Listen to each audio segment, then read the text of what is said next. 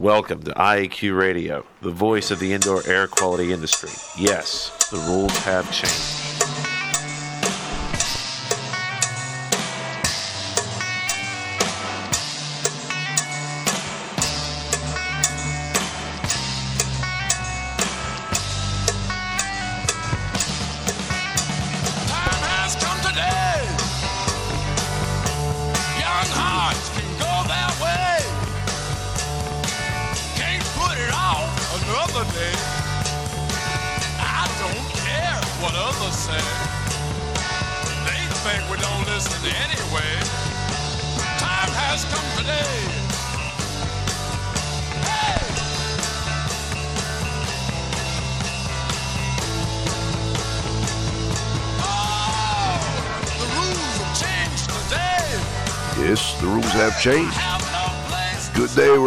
Listening from, and welcome to Indoor Air Quality Radio, IAQ Radio for Friday, November 9th, 2012.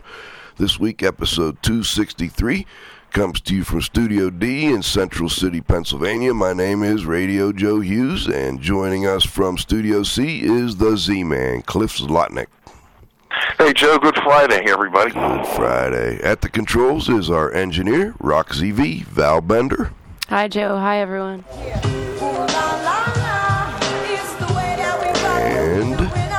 joining from the DC area will be Glenn Fellman for our halftime, and of course, our technical director, Dr. Dietrich Wow, will join us for the roundup. Today's segments include the IAQ radio trivia question. We're going to have an interview with attorney Wystan Ackerman. We're going to talk a little bit about some. Um, Hurricane Sandy issues and a little on some class action on preferred providers, etc. Before we do, though, let's thank our marquee sponsors. Indoor Environment Connections, the newspaper for the IAQ industry. Subscriptions and advertising information are available at ieconnections.com. Jon-Don Products, where restoration and abatement contractors shop. Visit them at www.jondon.com. Cleanfax and Cleaning and Maintenance Management Magazine, your source for cleaning and maintenance news. Visit them at clean, and cmmonline.com. Please be sure to thank our sponsors for their support of IAQ Radio when you inquire about their services and products. All right, to listen live, you can go to iaqradio.com, follow the link at the top that says go to show, and you can also download shows there later. You can stream them direct from our homepage, and of course, you can download shows from iTunes. We also have continuing education credits available. Send me an email at joe.hughes at iaqtraining.com. And last but not least, please visit the IAQ Training Institute website for the most current dates for the training you trust at IAQtraining.com. Let's turn it over to the Z Man for today's IAQ Radio trivia question. Thank you, Joe.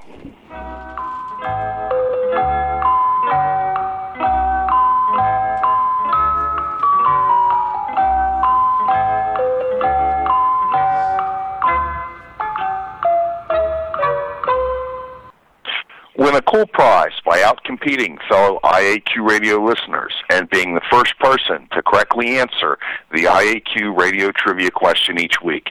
Submitting your answer is very easy. Email it to czlotnick at cs.com, or if you're listening to the show live via your computer, you can text in your answer. Congratulations!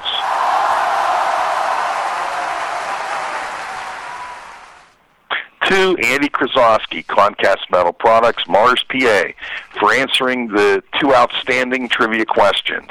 He identified Oliver Wendell Holmes Sr. as the American physician, poet, professor, lecturer, author, and important medical reformer who notably posited the controversial idea that doctors were capable of carrying puerperal fever from patient to patient. And the second question, identifying toxigenesis as the ability to produce toxins as an underlying mechanism by which many bacterial pathogens produce disease. The IAQ Radio Trivia question for Friday, November 9th, 2012 has been sponsored by Triska, the Tri-State Restorers and Specialty Cleaners Association, who have been serving the needs of and advocating for their members for over 30 years. Triska is your link to industry training, certification, standards, and events. Check out their new electronic membership category at their website, www.trsca.org. Now for today's trivia question. Name the 1842 rule in which the U.S. Supreme Court officially recognized representative suits where the parties were too numerous to be conveniently brought before the court, but refused to bind absent parties to any resulting judgments. Back to you, Joe. Okay, I'll bet our guest knows that one. Uh, Wystan Ackerman is a partner of the law firm of Robinson and Cole in Hartford, Connecticut, where he chairs the firm's class action team. He has a national practice focusing on defending insurers and other companies in class actions and litigating insurance coverage issues. He writes the blog Insurance Class Action Insider at www.insuranceclassactions.com. A recent blog titled Class Action on Preferred Contractor Program filed against Allstate, Allstate caught my attention and we invited Mr. Ackerman to join us. In the interim, Hurricane Sandy came along and caused quite a disruption on our northeast coast. And to our listeners that are still having difficulties, our, our thoughts are out, go out to you. Thoughts and prayers go out to the folks up in the northeast. Uh, but, um, you know, we're going to try and answer some questions today about insurance issues, and we look forward to hearing more from Attorney Ackerman. Do we have some music?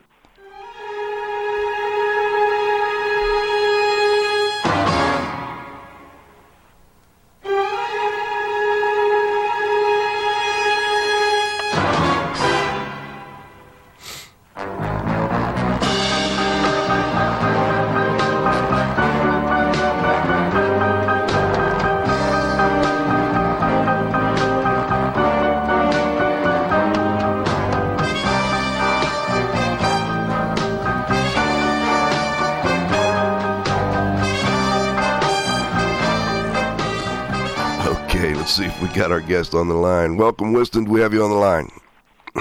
Yes, I'm here. Great. Thanks for joining us. And I'm curious, uh, you know, when we first talked, we were really, you know, looking more at the class action side of things. But since then, Hurricane Sandy came along. What type of issues are you uh, looking at with respect to coverage and and uh, other, you know, important issues with respect to what happened with Hurricane Sandy? Sure. Um, one of the issues that's been the subject of a fair amount of uh, news is the hurricane and windstorm deductibles that insurance companies have on their policies and whether those will apply to Hurricane Sandy losses, whether it truly was a hurricane in, in a number of the states where it uh, actually by the time it reached those states it was not, uh, according to the National Weather Service, not a hurricane. And the uh, insurance departments, I believe, in all states affected except for North Carolina, have instructed insurance companies not to apply these deductibles.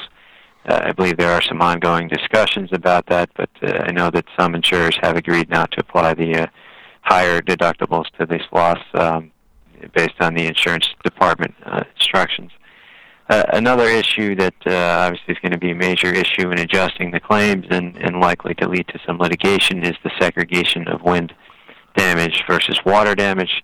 Um, many, uh, certainly the personal on the personal line side, homeowners policies generally do not cover uh, flood damage, so it's really a question of uh, segregating that flood damage, which, uh, to the extent there is insurance for it, would be under the National Flood Insurance Program policies uh, from the uh, wind damage. Uh, on the commercial side, you will find some policies that will cover both flood and wind, so you won't have that issue. On the uh, another question that um, arises there is when you have a total loss, and I'm sure all of you have seen on, on news some, some homes that are reduced to nothing and, and other buildings that are reduced to nothing but a slab or a foundation. Um, where that is the case, it's a question of you know which came first, the wind or the water, and what caused. You know, was the wind strong enough to take down the building, or was it the the water that took down the building? And that'll be an issue. Uh, where you have coverage for uh, for wind and not for water. That'll be a, a coverage issue and, and one that was litigated extensively at the, in Hurricane Katrina losses. Uh, and then finally, business interruption is an area of um, of insurance that'll be uh, important for businesses here and, and is likely to lead to some disputes over, uh, again, wind versus water potentially if the policy does not cover business interruption resulting from flood. And and, um, and then the measurement of those losses tends to tends to become an issue. As I understand it, you you primarily work for the insurance companies. Is that accurate? Yes.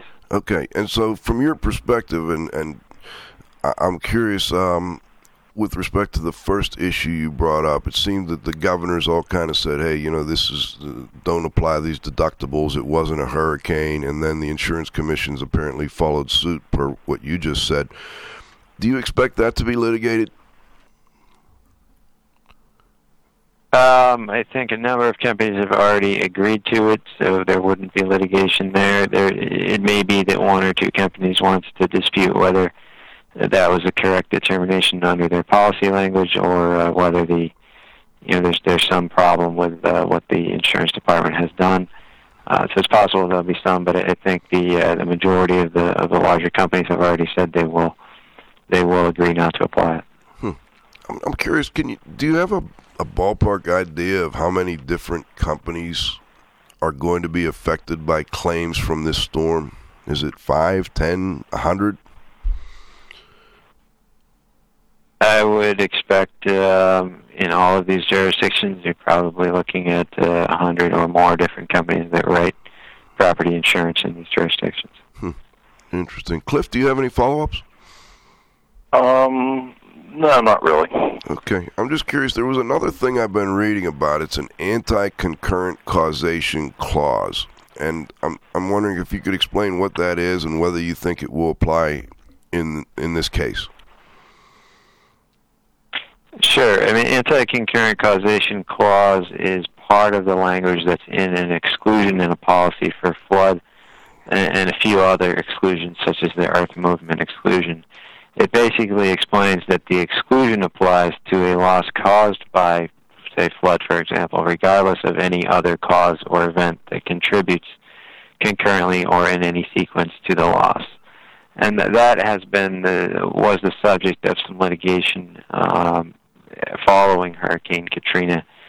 Um, one example uh, in Mississippi, the issue eventually found its way to the Mississippi Supreme Court, and the Mississippi Supreme Court ruled uh, essentially that if if there is um, the anti-concurrent causation clause does not exclude coverage for wind damage to the extent that there is you know separate and segregable wind damage, and it really would uh, apply only in a circumstance um, where you have both forces acting, you know, concurrently and causing damage um, at the same time. In which case, that damage would be excluded according to the Mississippi Supreme Court. Curiously, when you say one of the issues is whether it was wind or whether it was flooding, and you know you you work with the insurance companies very closely. I'm curious from your perspective, what would what would some of the things that the building owners, whether they be commercial or residential, what are the kind of things they should do to help clarify that for their insurance company? Are, are there certain records they should keep? Is there uh, documentation, photographs, and you know how effective can that be when you've got one person that does a good job of documenting what happened and another that just says, "Well, I'm just going to put in a claim and see what happens." I think there are things insurers can do in terms of trying to preserve uh, preserve the property for inspection, so the insurance company can inspect it without um, you know, things already having been done, except to the extent that you know emergency uh, repairs or emergency action may need to be taken. Uh, so preserving the property, which is one of the things the policy talks about typically, and um, taking photographs would not hurt take photographs. If you have photographs of the property prior to the loss, that's helpful to provide to the insurance company and make sure you retain those to the extent you have them. Um, but ultimately, it's really a question of uh, you know the the experts going out there for the insurance company and trying to um, taking a look at the wind records and other data that they can um, that they can gather together with the you know condition of the premises and making making those determinations. Do you have any idea what percentage of people had flood insurance? Um, I guess either in New Jersey or New York or both. I don't know. I haven't seen a figure on that. Uh, what what oftentimes happens, at least on the side of the personal lines homeowners situations, is that people customarily do not buy flood insurance unless their mortgage company requires it. So they're truly in a flood zone, and sometimes these events, certainly with Hurricane Katrina, they went beyond what uh, the National Flood Insurance Program considered to be flood zones at that time. So I'm not sure whether or not that was the case with this storm, but you may find people that sustain flooding in zones in, in areas that were not uh, expected to flood in uh, you know, every hundred years or so um, under the National Flood Insurance Program, uh, FEMA expectations. So those people may not have coverage. You also find that uh, mortgage companies typically require that you buy coverage only up to the uh, amount of the mortgage. So if the if you have some substantial equity and you choose to buy coverage only up to the amount of the mortgage in order to save on your premium, then you'll have uh, ins- you could have insufficient coverage for flood. The NFIP also has a has a total maximum limit of two hundred fifty thousand dollars for residential, and there's a similar limit. I don't recall exactly what it is for small commercial properties, and those. Uh, you know, at times, certainly uh, on the shore in New York and New Jersey, you may have uh, properties that really are, are have a replacement cost substantially higher than the maximum flood coverage. So that's going to cause a, a problem. The only the only option there is uh, is private insurance excess above the uh, above the National Flood Insurance Program limits, and that that can be expensive. So some people don't buy it. So those are areas where you will find a, a lack of sufficient coverage. Uh, but I'm not aware of sort of any statistics on how what percentage of people that needed coverage uh, have it or don't have it. Cliff, do you have another follow up? Nope. Okay, just um, we deal. We, have a lot of listeners that are disaster restoration contractors. They go in after these major events, and they go in and uh, you know try and make people whole and clean up the mess. Oftentimes, one of their biggest complaints is getting payment and, and getting timely payment more than more than just getting payment in general. Any tips for our restoration contractors on, on how to get more timely payment? That's not something I deal with regularly, but uh, from what I understand, I mean, getting your uh, your estimate and your uh, your invoice carefully prepared according to the insurance company's guidelines, and you know, oftentimes using the estimating program that they prefer, such as Xactimate or whatever the, the program is that the company prefers, is is something that's important in terms of getting it um, getting faster payment and you know being able to submit that electronically through the company's system can also speed that up. And then just sort of just following up i mean it is a time when you find that adjusters are very busy and and they've got to approve those approve those payments typically. So um, the more you can you can reasonably remind people of uh, to do that uh, i think the faster the, uh, the payment probably will get will get issued. I guess You know, one one thing with Xactimate is that you know it has uh, pricing for different materials and so on and so forth. And what happens is in a disaster situation like Katrina or like Sandy, local resources get exhausted pretty quickly, and people have a tendency to raise prices on different raw materials and, and so on and so forth. And that can be a difficult problem when a contractor has to pay more for plywood, et cetera, than one of these uh, programs allows. Any comment on that? I mean, in, in my experience, I think in, in Katrina, the uh, program typically is updated on a regular basis with updated pricing that should reflect, uh, you know, market conditions. But the, I mean, the contractor and the insured can always have a discussion with the insurance adjuster about areas where pricing may not be consistent with what they're finding when they go to purchase materials. As far as um, class action type, I know this is that's your area of specialty, and we, we want to go into that a little more, especially in the second half of our discussion here today. But can you give us an example? And, and I think I know you did some things with Katrina of the types of class actions that come from these major events.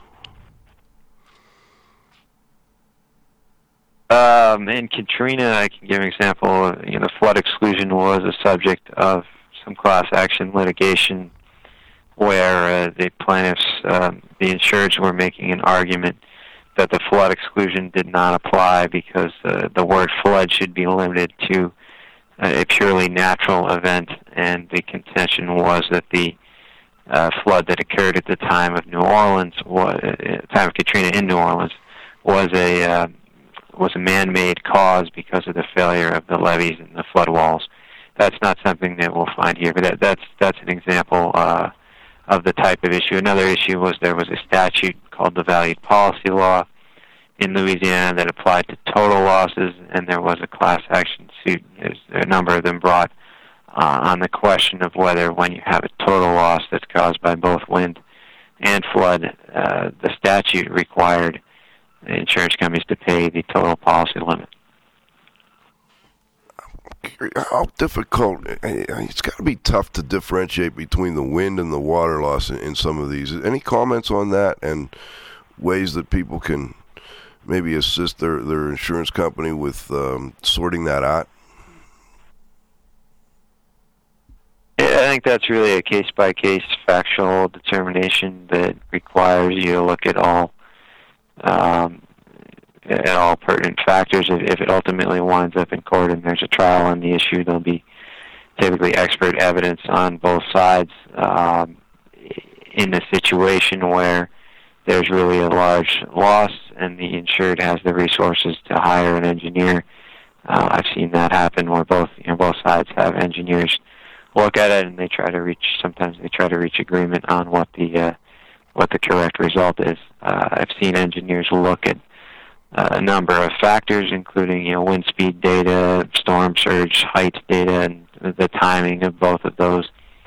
Um, they've looked at uh, they, they'll want to know the uh, elevation of the property, so you can uh, you know typically an elevation certificate for properties that have flood insurance. They they should have a, an elevation certificate that shows um, where they are in terms of sea level, and that that can give you a better indication of where the uh, where the flood line, flood line uh, was. I mean, they they do look at the flood line, but the flood line is, is not necessarily a full. Um, you know, the only thing you want to look at on that kind of issue. Any any thoughts on what may happen with respect to insurance premiums as a result of this? Did the insurance companies? I mean, were they prepared for this? I mean obviously people complain about insurance companies and the cost of insurance, but they, you know, they do a cost benefit analysis. They they have to figure out what what their risk is, and then um, you know price things accordingly. And there seems to be you know, you're talking maybe a hundred different insurers out there, so there's quite a bit of competition. At least um, seems to me there's quite a bit of competition. Any thoughts on what this may do to insurance premiums? Is, is something they were expecting eventually, and they, they they're prepared for it, or is it kind of unexpected that it occurred at this magnitude, and now we're looking at the potential for rather significant increases? I think insurance companies are taking a careful look at you know, climate change and whether this is something that is really a rare event that happened. Uh, you expect to happen every you know 20 or 30 years, or whether this is a sign of something that is you know, due to climate change and, and factors like that is something that is likely to continue to occur uh, more frequently than it had in, in the past, and perhaps uh, even with greater intensity at times than we saw here. So it's it's a question of uh, you know I know just from personal experience uh, living in Connecticut, even though I'm not anywhere near the shore, my premium went up last year after we had Hurricane Irene, which was the first, uh, I think, the first hurricane or tropical storm we had in, in many years here, and now we had another one again this year. So it's it's um, it wasn't a direct hit on Connecticut, but still had a substantial impact, at least on the on the shore. So um, I think people are anticipating that we may see another increase next year. Cliff, any follow-ups on that? Good. All right. I'm just. Uh, this has been an interesting uh, couple of weeks here. Actually, actually, it's going on two weeks, I guess, with respect to this most recent event. But uh, what I'd like to do now is talk a little more more about the, the class action side of things because that's your, your area of expertise. And and uh, maybe first you could just give our listeners a little background on, on exactly what a class action lawsuit is, maybe how they, you know, how um, how they come about, I guess. A class action lawsuit is uh, brought when one person or a few people typically seek to bring a claim on behalf of others that have similar claims. And those other people are known as the class. And uh, the people that are bringing the class are called the, the proposed uh, class representatives or the named plaintiffs. And they they file the lawsuit. They file a you know written document as to what claims they're seeking to bring with the court and they ask the court for permission to represent the class and to certify the class action as as a case that's appropriate for um, to be treated as a as a as with all of the people uh, participating in, in in the suit and with the class representative uh, acting on their behalf in terms of all the, the various steps of the lawsuit. So one of the uh, one of the key points in these types of litigation, one of the key rulings that the court will make, is whether uh, whether the class should be certified in the sense of whether this is an issue that's appropriate for the court to resolve on a class-wide basis, with you know with the ruling being uh, the ruling of, of the judge or the jury being applicable to everyone, um, or whether it's the kind of issue that really people need to bring on their own separately if they want to pursue it. Uh, and the court also would rule as to whether the person that's seeking to bring it is, is qualified and and able to represent the class, and whether the lawyers that are seeking to bring it on behalf of that person are are able to represent the class.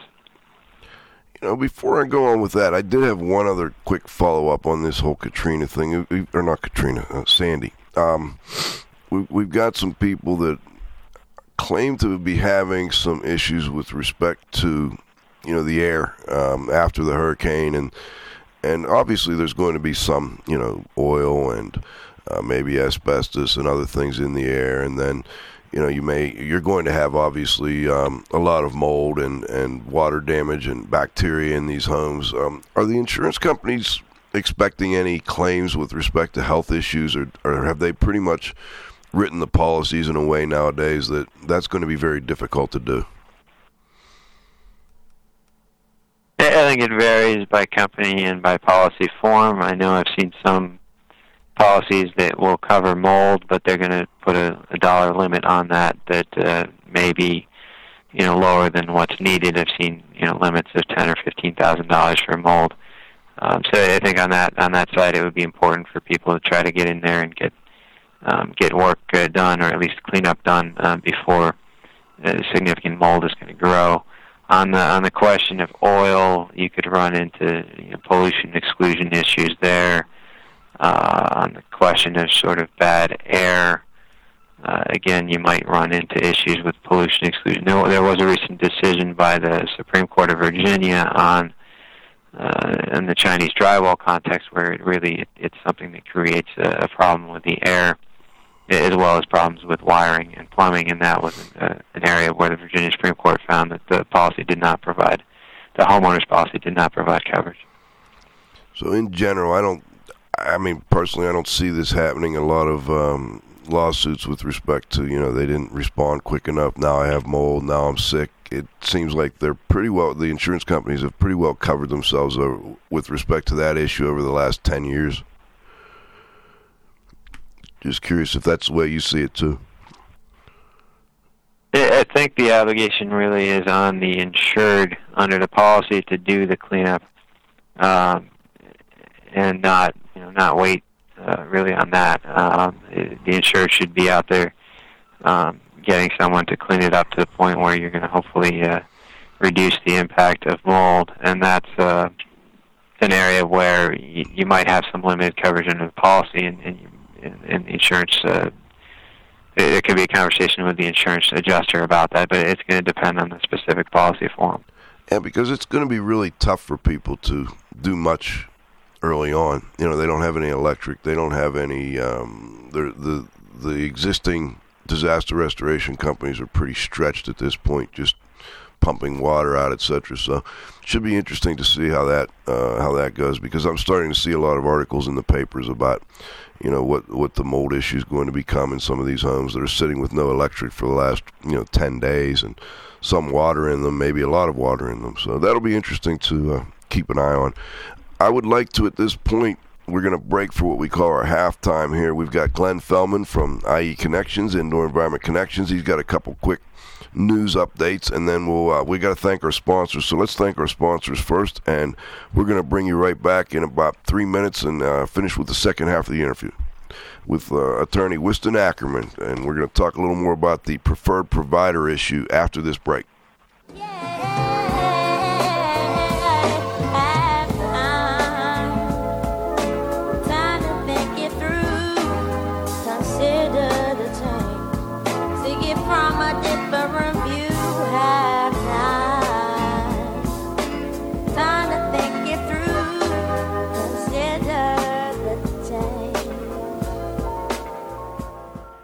Thanks to our association sponsors, the National Air Duct Cleaners Association, NADCA, is the leading authority for information on HVAC inspection, cleaning, and restoration. Visit NADCA at www.nadca.com.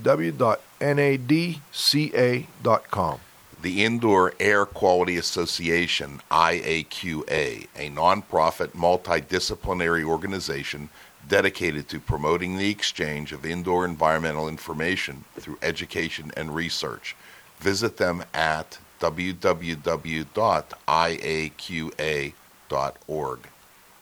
And thanks to our advertisers, Grey Wolf Sensing Solutions, who use advanced sensor software technology and embedded computers to provide superior environmental test instrumentation.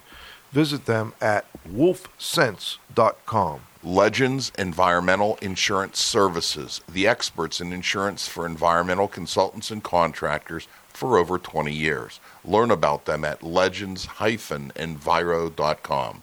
And of course, our marquee sponsors. Indoor Environment Connections, the newspaper for the IAQ industry. Subscriptions and advertising information are available at ieconnections.com.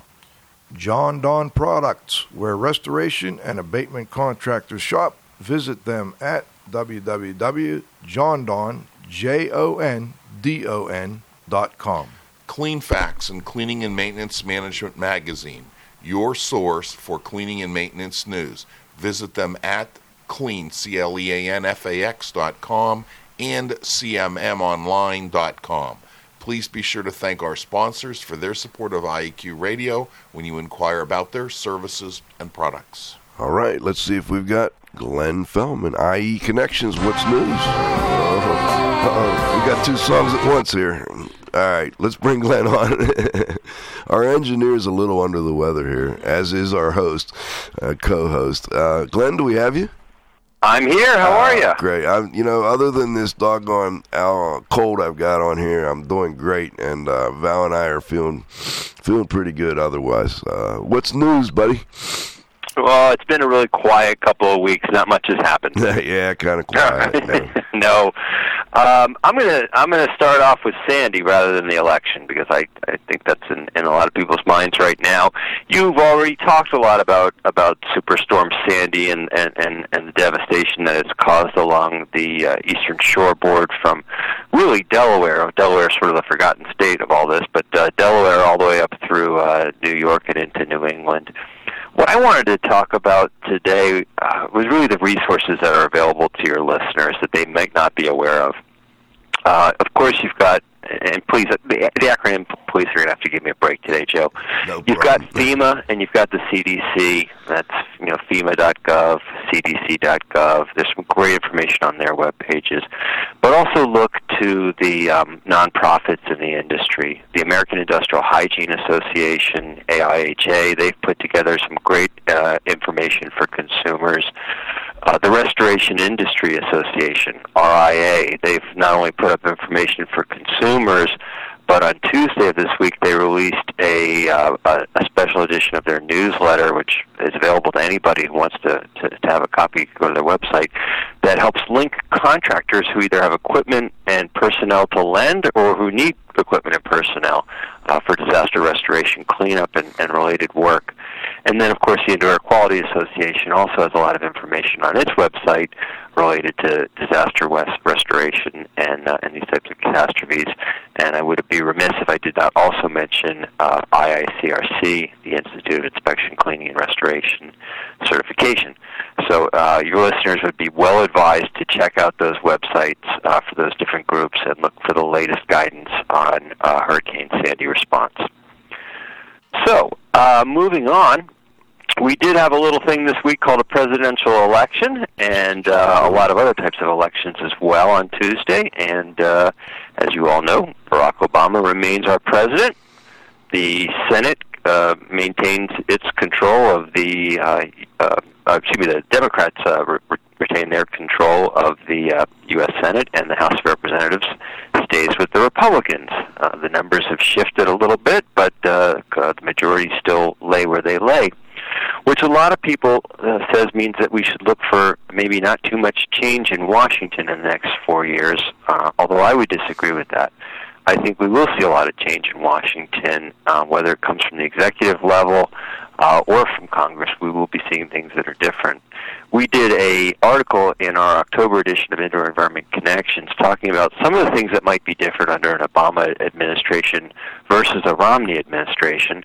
I'm not going to get into each of those different things, but we covered everything from drywall uh, litigation to lead paint, uh, green buildings, uh, money for asthma, and you can check that out in uh, our, our October edition at www.ieconnections.com and uh, it's still a pertinent article because it does talk about um, you know what what what is likely to happen uh, under an Obama administration. Yeah, I think the energy I also guys are probably comment. happy. okay, sorry. I'm I say I think the energy guys are probably pretty happy because I, I think there will be those programs will continue with respect to sealing up buildings essentially.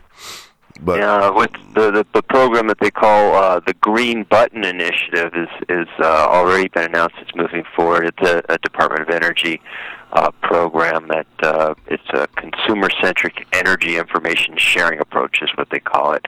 Uh, but basically, they're going to uh, provide consumers with convenient access to their own energy usage data, and uh, that's something that uh, Obama's Energy Department was ready to launch, and um, uh, they've got the uh, they know what they've got for the next four years. Uh, that's moving forward. So you're right, Joe. There's going to be a lot of uh, things coming out of the DOE, and that's going to be a very important agency to watch with respect to green buildings and, and uh, IAQ. Um, I want to just, in, in terms of commentary, one of the things that's interesting, um, uh, you know, people call this election sort of a, a referendum for the country on which direction to go, and certainly we had two candidates with very, very different visions of of uh, how they wanted to see America governed, and that you know was borne out in in, in the election itself with with such a close popular vote. Um, and and when you see the the map of the red and blue states, it's obvious that uh, you know there's a lot of difference of opinion in this country. You can look at state referendum issues and how they went. Um, we'll take, uh, uh, for example, uh, gay marriage. Uh, some states approved it. Some states uh, validated that marriage is between a man and a woman. Uh, look at other uh, issues like uh, marijuana. We saw marijuana approved, uh, legally approved, not just for medical purpose, but for, for recreational purposes in two states, uh, whereas we saw it um, declined in other states for medicinal purposes. So there's really a very wide range of opinions. Tying that back to indoor air quality, um, we have states that are looking to deregulate, and we have states that are looking to increase revenues and regulate. And I think the states are something our, our your listeners should watch very, very closely. I've already received just this week, in fact, uh, within- the last week, notice from uh, Virginia that they're re-examining their asbestos contractor rules and their lead uh, contractor rules and regulations.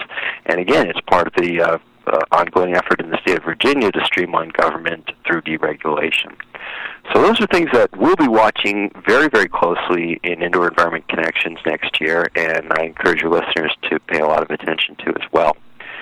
I uh, think I've used up my allotment of time and maybe a few minutes more, so I'm going to turn it back to you, Joe and Cliff, and thank you for the opportunity to come on today. Oh, thank you, Glenn. Hey, Glenn, before you go, um, I, I wanted. I actually was going to pull you up anyway because we've got Attorney uh, Ackerman back on the line. Did you have any other follow-ups on the Hurricane Sandy, or what did you call it? Superstorm Sandy. I guess that's the new terminology. Uh, just curious if there was anything you were hoping to hear.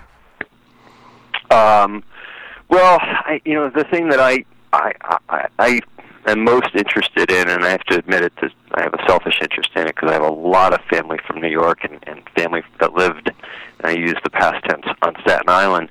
Is you know, what about all these people who um, know who don't have uh, the right kinds of insurance? Uh, you know, what what what what are their recourses? Uh, what can they do? Um, not, not just you know how can we help them, but what what can they do to um, possibly recover some of their loss? And and if they can't, um, you know what kind of federal assistance or state assistance might be available to them in the way of loans and other types of opportunities. So those are things I'm really interested in because um, it hits close to home for me, and, and and seeing those victims every night on the news, it's it's just gut wrenching. That's a great question, uh, Wystan. Any any comment on that? Do you have any idea what you know what might be available for those that don't have the proper insurance coverage for this event? Yeah, I think they will have to look to either federal or state government assistance. Uh, I know in Louisiana, following the uh, hurricanes Katrina and Rita, the state developed a program that they call the Road Home Program, and uh, that was a resource. It was funded by a federal uh, community block grant, and that was a resource uh, for grant funds uh, and, and fairly substantial grant funds of up to $150,000, I believe um, for people that had uh, either no flood insurance or, or insufficient flood insurance. Okay. Now we um, I just had another quick. If you could kind of help me sort out wind-driven rain with respect to um, flood exclusions. Is that part? I mean, we have disaster restoration guys, and that's considered to be a category three essentially, which is you know what they call black water. It's the the dirtiest stuff that gets into a home. Is wind driven rain excluded by the um, flood insurance, or would that be covered under wind ins- uh, under the wind side of the uh, policies? You, I'm just curious if you have any idea on that. Courts have generally ruled that uh, discrete damage that's caused by wind-driven rain is covered. So if you have, for example, a window that breaks and and rain enters through that window and causes damage to property, that uh, that generally is covered. Okay, great. All right, let's get get to the class action issue that we uh, that caught our attention. You did a a, a little blog on the uh, current class action. I think it's against Allstate, um, and it's uh, a class action about the preferred provider programs. And I go out and I I teach courses with a lot of disaster restoration guys in them, and man, is that a topic of conversation? Uh, the whole idea of preferred providers, and you know, you've got people that benefit greatly from being part of those programs, although sometimes they wonder, you know, if they're really getting the the bang for the buck that they should be. And then you have other contractors out there that complain like crazy that they, you know, they're getting uh, pushed away, pushed aside by insurance adjusters that come in and kind of, you know, steer clients toward preferred providers. And I'm, I'm curious if you could first give us a little idea of what the current lawsuit is, why it occurred, and maybe some of your thoughts on that particular one. I think it's in Ohio. Is that accurate? Yes, it's a case that uh, is now pending in, in the federal court in Ohio, in Cleveland. Um, it's a lawsuit that was brought by a couple of policyholders. Their, their last name is Boynton against Alacrity, which is a, um, a repair uh, company, and Allstate. And um, the claim being asserted is a little vague in my mind, but it's essentially that the fee that gets paid to Alacrity for its services in sort of serving as a general contractor or, or sort of coordinating a network of contractors um, is money that uh, they claim is owed to the insured and was not authorized or disclosed to the insured. And Cliff, I know this is something you you've uh, dealt with a lot of in the past. Did you have any follow up on that? Um, not on that, no. Okay, uh, so this is um, is this the first time that there's been a, a class action against these preferred provider programs? It's probably not the first time, but it's the only one that I've uh, that I've come across. Um, but it's uh, I'm not I'm not aware of others. Okay, and it was a. It doesn't sound like it was a big class. I mean, maybe I misunderstood what you said. It was a couple of people, and now they've have they brought other people into it, or they're looking to do that at a later point. Well, that's how it always works in a class action. Uh, it's brought by, you know, typically, um, you know, this is one husband and wife here. It, it's brought by either, you know, one person or couple or a small group of people, and that uh, they're seeking to represent a class of other people in a similar situation to them, but that will be decided down the road by the court as to whether uh, a class will be certified and if a class gets certified then there's notice given those are the things that you you know the postcards that you tend to get in the mail um, for various consumer uh, relationships that you may have um, that that happens down the road and the court will decide whether or not to certify the class and then um, you know notify the other people involved And this is over the. I'm not sure I understand. It's um. And it sounds like it's not real clear to you. The the concern being that the people doing the repairs are are paying something or, or reducing their prices in some way, um, and then that's not getting back to the people who own the property. Yeah, as I understand it, and it is vague, but my understanding of the claim is that there is a fee that gets paid to Alacrity for coordinating the network of contractors, and the plaintiffs are trying to contend that that fee is something, is sort of a part of the insurance proceeds that really should have been paid to them, or or should have been uh, it should have been disclosed to them or authorized by them. Uh, and, and I think Allstate and Alacrity are, are taking a different position that this is not a fee that's it's not sort of coming out of the insurance uh, proceeds that, that are owed to the plaintiff. It's uh, it's separate and, and apart from that is my is my understanding of, of what I've read there. See if I've got a text here. Does do you know of any litigation to require insurers to license or register contractors within a state in direct assignment slash repair agreements?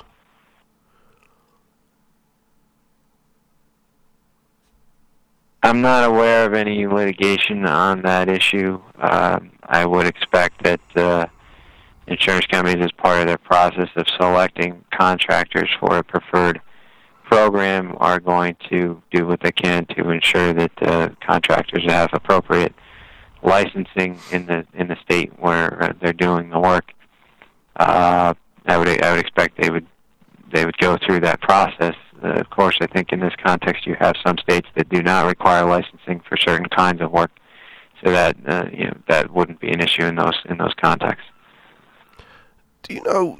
Do you think this is um, just kind of a lone suit out there that really isn't, uh, you know, going to go too far, or maybe the start of other suits? I mean, this is just one person or one, you know, one one plaintiff and one insurance company, and we know there are numerous preferred provider programs out there. Do you see this as something that may gather a little bit of, um, you know, strength as it goes along?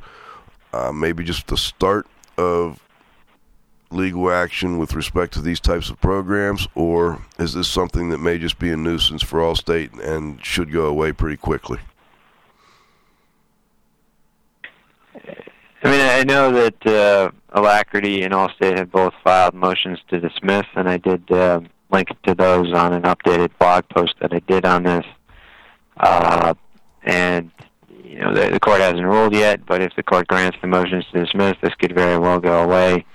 Um, if the case, for some reason, is not dismissed, then sometimes that's a point where the, the lawyers that typically bring these kinds of class actions decide they want to give it a shot at, at suing another company on or more companies on the same kind of issue. So, oftentimes, what you find with these kinds of cases is they will file uh, they'll file one case against one company and, and see if they get any uh, if they have any success in the lawsuit, and then if they do not have success, they may go away. If if it, if they do have success, then sometimes it, it snowballs into additional uh, additional filings against more companies. So we should be keeping an eye out for the first ruling on this, and then you know, depending on which way it goes, we may see it start to snowball, or we may just see it go away.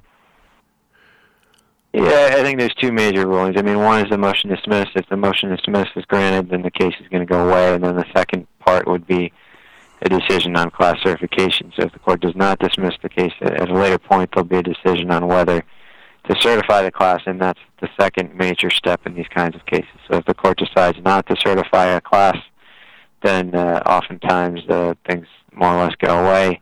If the court certifies a class, um, that means you know everyone gets notice and the case uh, case goes forward. At that point, uh, again, that's another stage at which plaintiffs' lawyers may see this as an issue they want to pursue against other companies because of the success in, in certifying a class if they're if they're able to certify a class. Cliff, um, I've got a I've got several questions. I, I guess the first is, you know, speaking on behalf of uh, contractors, they have a responsibility, and oftentimes uh, they feel that the responsibility is to who brought them to the dance. You know, it's not unusual for an insurance company to recommend uh, either a specific contractor or a, a number of contractors who they consider to be pre-qualified, and as opposed to policyholder looking in the yellow pages and hiring, uh, you know, the contractor of their choice, who might be biased or, or lean towards their interests. So, I guess number one, uh, I, I guess we have to uh, bring out this potential bias uh, and you know, what should a contractor in a preferred program do? You know, you know, when he goes out there and he sees something that's in a gray area, uh, you know, should he lean towards the policyholder or should he lean towards the insurance company?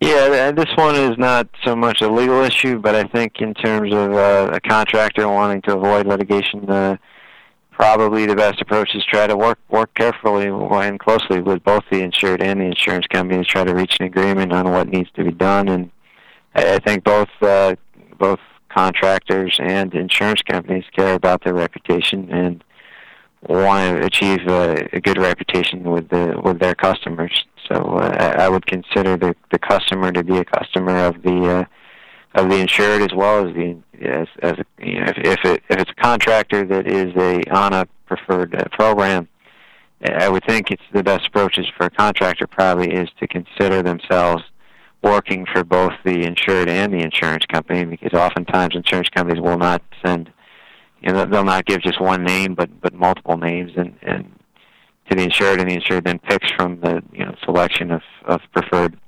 vendors that the insurance company uh, suggests. So uh, they they have competition as well, and and I think uh, care about their reputation. So I think the more that the uh, contractor can develop a good reputation uh, with the insured, so that you know other people that have a need to, for insurance repair may get referrals uh, by the insured as well as a good reputation by, with the insurance company. I the best way to do that is really you know try to work with both sides and try to be honest with the uh, with the company when the, the estimate that they prepared is incomplete and, and needs to include some more things.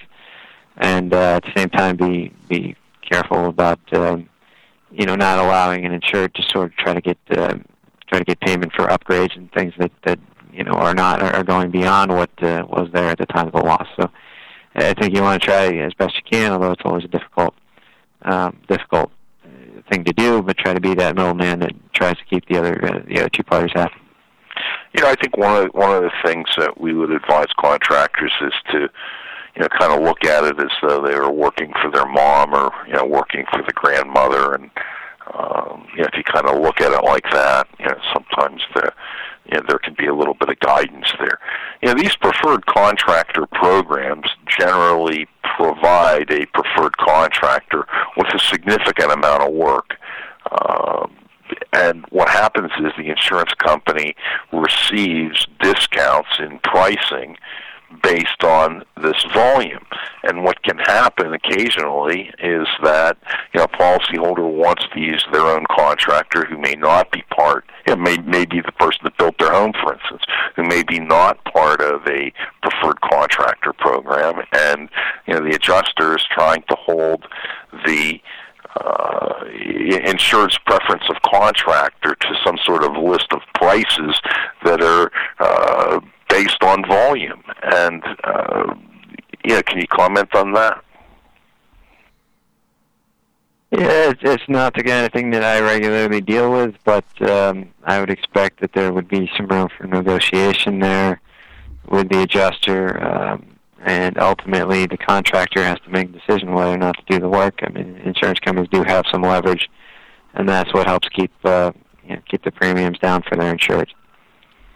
Okay, Joe, back to you. I'm just curious. It does seem, you know, I, a lot of the guys that don't participate in the preferred provider programs, you know, they they consider it in some ways almost to be like, um, I don't know, like like um, car, you know, uh, auto people that are repairing damage from accidents, etc., and that um, the prices are driven down so much they really, you know, can't participate, can't make money at that level, and they they'll sometimes consider it to be almost like price fixing. Do you do you hear those types of comments when it comes to these preferred preferred provider programs? And as someone who represents the insurance industry, you know, how do you respond to those things? I'm sure there's a very legitimate reason for, you know, why they do it this way. Why do they do this? I mean, I think uh, along those lines that uh, insurance company probably would take the position that the, uh, you know, if if there were not uh, contractors out there, they were able to do the work for the price the company was uh, offering, and able to do it at a way that would make a profit for them and and and so on. Uh, if it wasn't profitable for them, then you wouldn't have people doing the work. So uh, it may be that the the preferred contractors are, are more efficient or uh, just uh, have greater um, economies of scale that they can apply, and and that uh, ultimately is to the benefit of, of not only insurance companies but also the policyholders by you know reducing the cost of uh, of insurance. Okay. I'm just curious. Does the, exactly you just said it at the end? The cost of insurance it helps to reduce the cost of insurance. So that that seems to be a you know, and rightfully so. I'm sure a, a pretty big. Uh, defense with respect to any of these issues, you know, with deductibles, with preferred provider programs, with um, the concurrent, um, what do you call it, uh, anti concurrent causation clauses. Are these all, you know, designed to help keep premiums down to some degree? I think that's right. To some degree, they they keep premiums down, and they also, uh, to some extent, uh, allow insurance companies to better measure measure the risk. Um, it's uh, part of the reason why you have the flood exclusion. For example, why it's what's been in the policies for a long time is because you they, they can't spread that risk sufficiently. I mean, if you if you had a system where everybody was required to buy flood insurance, even if you live in the high and dry area that that uh, it's highly unlikely you're ever going to get flooded, then that would be um, that would be a, a way that the companies could could spread the risk. But when you have a you know something like flood that you, know, the, you clearly know where you have higher risk, and those are the people that are going to buy it. It just doesn't allow sufficient spreading of the risk for, for companies to, to underwrite that sort of coverage. You know, I just realized Val just pointed out to me I lost track of time here. We're on, we're running low. Now we can stay a little longer. Do you have to run right away, or can you stay for an extra couple minutes here? I can stay for a couple minutes. Sure. Okay, let's go to the roundup here. What we do is at the end we have, you know, we give one last question, and I'm going to pass on my last question and give that over to Cliff because this is one of his areas. We'll have Dr. Weil make a quick comment, and Glenn may have a last question. Move 'em on, hit 'em up, hit 'em up, move 'em on, move 'em on, hit 'em up, rawhide. Cut 'em out, ride 'em in, ride 'em in, let 'em out, cut 'em out, ride 'em in, rawhide.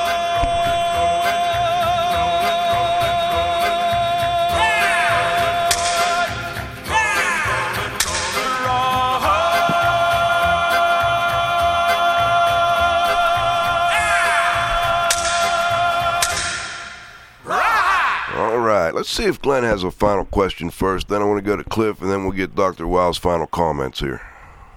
I do. Um, I got a good one. I think it's a good one at least. Right. In in October, a federal court awarded a Colorado man 7.2 million for developing a chronic condition known as popcorn lung. His lawyers argued that his breathing problems were caused by a chemical used in flavoring microwave popcorn. Uh, jurors apparently agreed that the popcorn manufacturer and the supermarket chain that sold it were negligent by failing to warn on labels that the butter flavoring, uh, diacetyl, which uh, I said wrong and Dr. Wild can correct me on, Yep. uh, was dangerous. Uh, the court decided that the manufacturer of the popcorn was liable for 80% of the, uh, the 7 million plus in damages, and the supermarket chain was liable for 20%.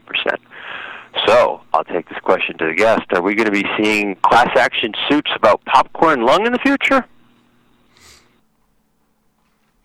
Uh, I mean, that kind of issue typically is not uh, appropriate for class certification. Most courts have said that uh, that sort of a personal injury, uh, you really have to look at each person's uh, situation, their health history, and, and figure out what the uh, you'll need experts to testify as to what the uh, problem was. So that kind of issue, although it's sometimes class action suits are brought, it's pretty rare that the class is going to be certified.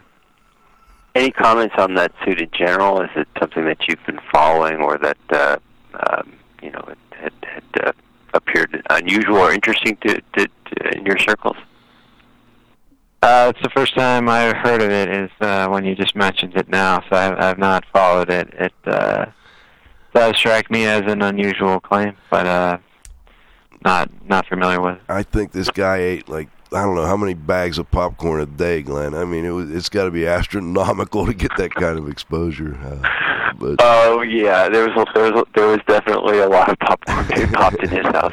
Well, listen, I know your your your your time's precious right now, so I'll pass on to uh, Dr. Weil. or thanks for else. thanks for joining Thank us, Glenn. you. Cliff, I want to make sure if you have a final one, you get it in here before we get to Dieter.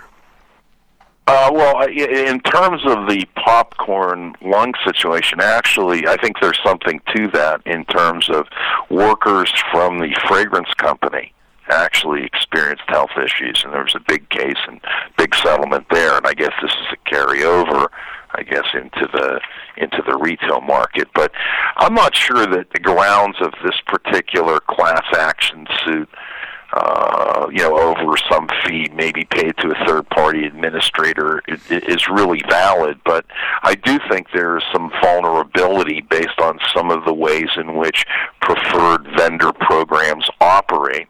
I'm just wondering whether or not um, insurance companies are really looking at this case carefully and whether they're either going to change or potentially do away with these types of of programs. Uh, and, and I figure with your position working for insurance companies, you may have some insight on that.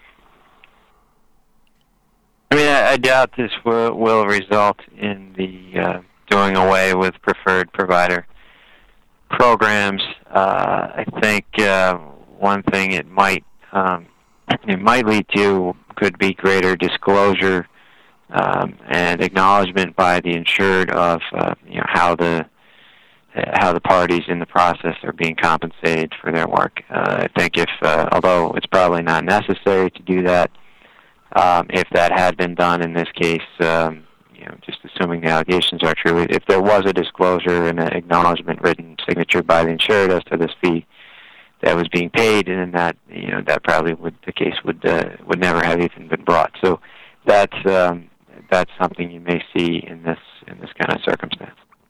Great, Thank you. Great question, Cliff. Let's get Dr. Wow on. Hopefully, he'll get us a, a quick comment, and we'll let you go here. And if you've got to run, um, we understand.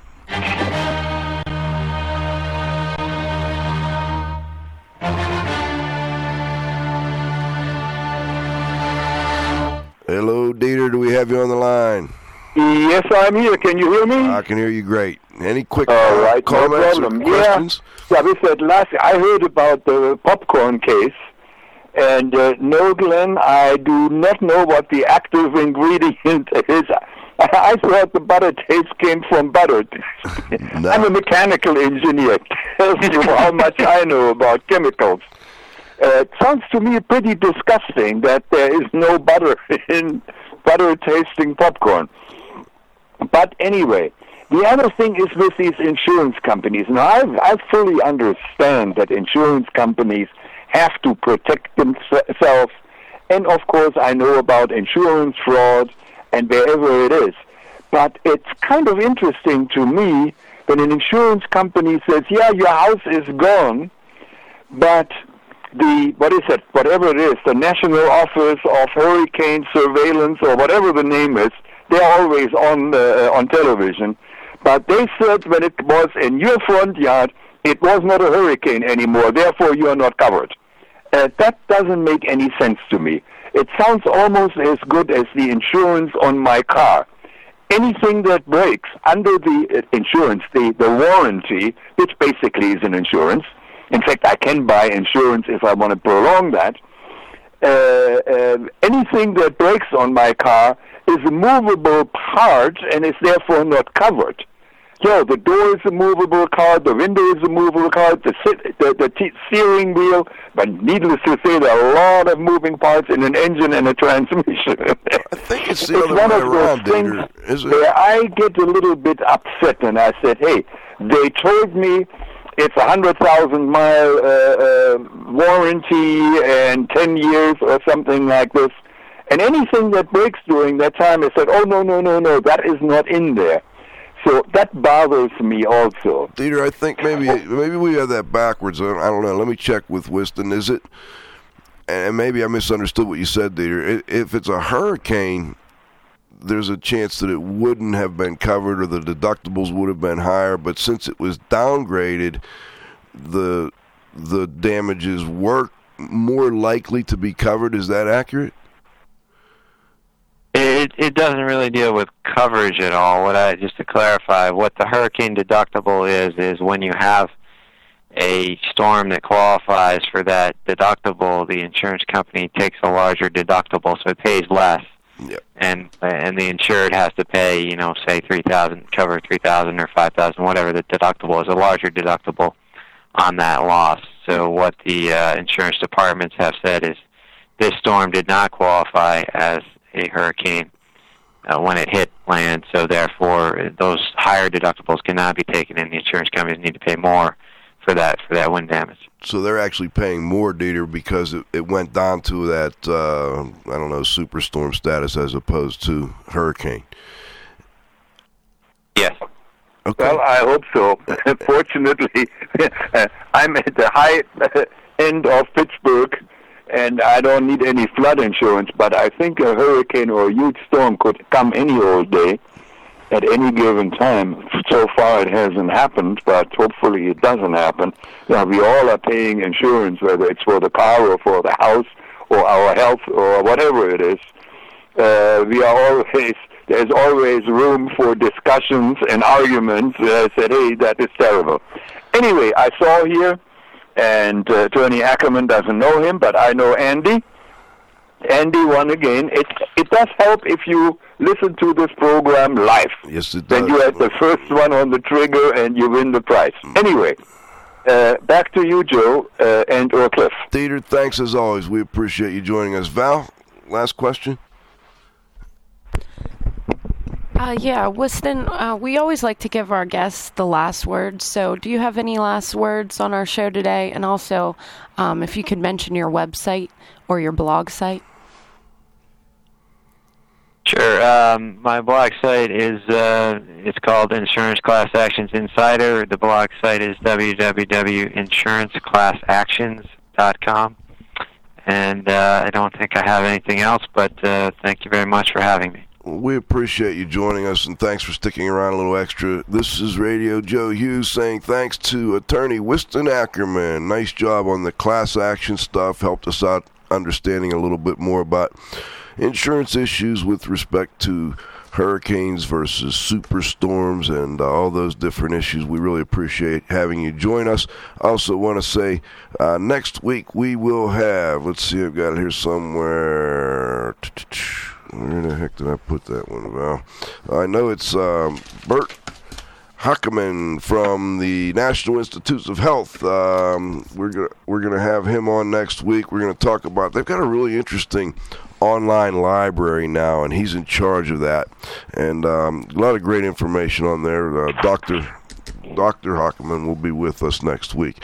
And I also want to thank my co-host, the Z-Man, Cliff. Hey, another good, another one in the can, Joe. Yes, sir. Another great show in the can. I want to thank the the uh, IE Connections man, Glenn Fellman. Great job again.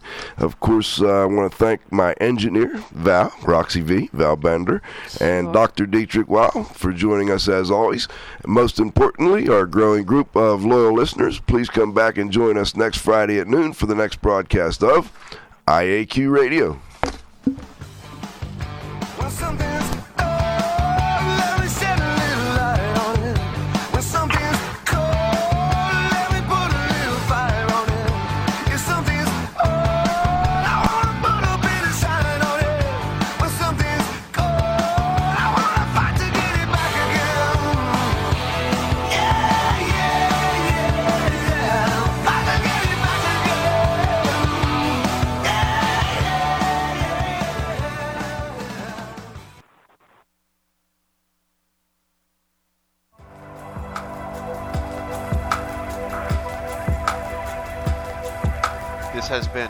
IAQ radio production.